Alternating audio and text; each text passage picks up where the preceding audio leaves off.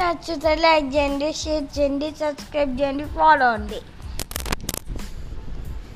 కథ చెప్పాలా కథ చెప్పాలా అని ఊరికి. అడుగుతున్నావు. మరి ఏ కథ చెప్పాలి? ఇన్ని కథలు చెప్పినా కదా. మరి అవి వినొచ్చు కదా. నాకు ఇంకో కొత్త కావాలి కథ కావాలి కొత్త కథ కావాలి.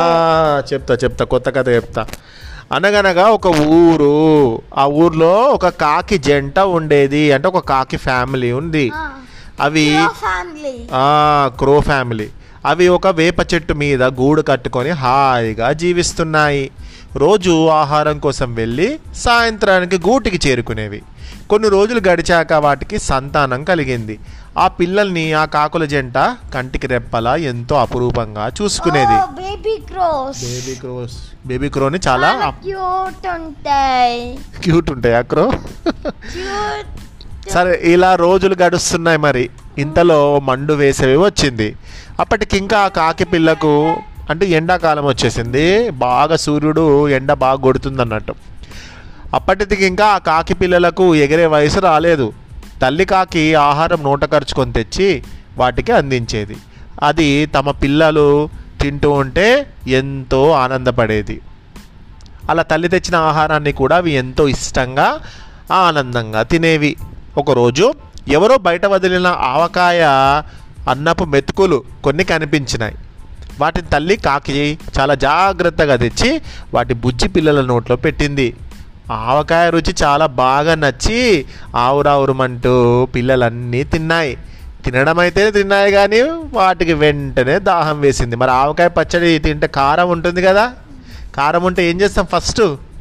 అమ్మ నీళ్ళు తీసుకురా అమ్మ నా గొంతంతా మండుతుంది అని అంటాం. తినేటప్పుడేమో సూపర్ సూపర్ తింటాం. అలాగా కాకి పిల్లలకు కూడా పాపం దాహం వేసింది. గగ్గోలు పెట్టాయి. దాహం దాహం అని. పాపం తల్లి కాకికి ఏం చేయాలో పాలుపోలేదు. కారణం కాకి పిల్లలకు గూడు దాటి బయటకు వచ్చే వయసు రాలేదు మరి. మరి అంతమందికి అన్ని పిల్లలకు అది ఎలా నీళ్ళు తీసుకొని రావాలి?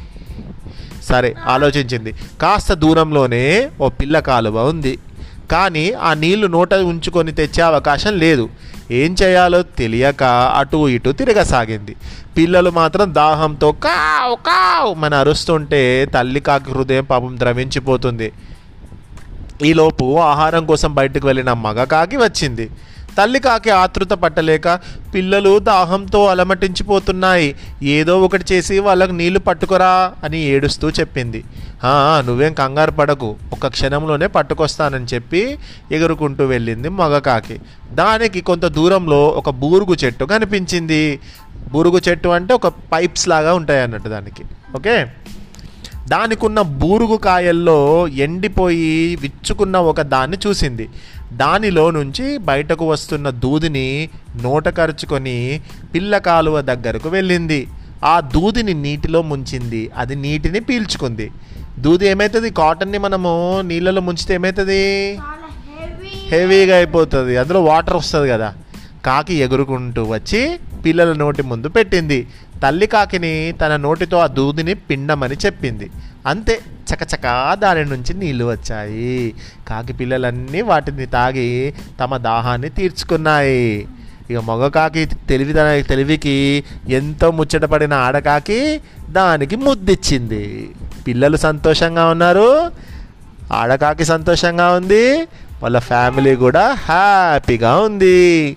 ఇంతటి చక్కటి కథను రాసిన వారు వెంకట సూర్యనారాయణ గారు. బాగుందా రేయాన్షి కథ? బాగుంది. నెక్స్ట్ కథ నెక్స్ట్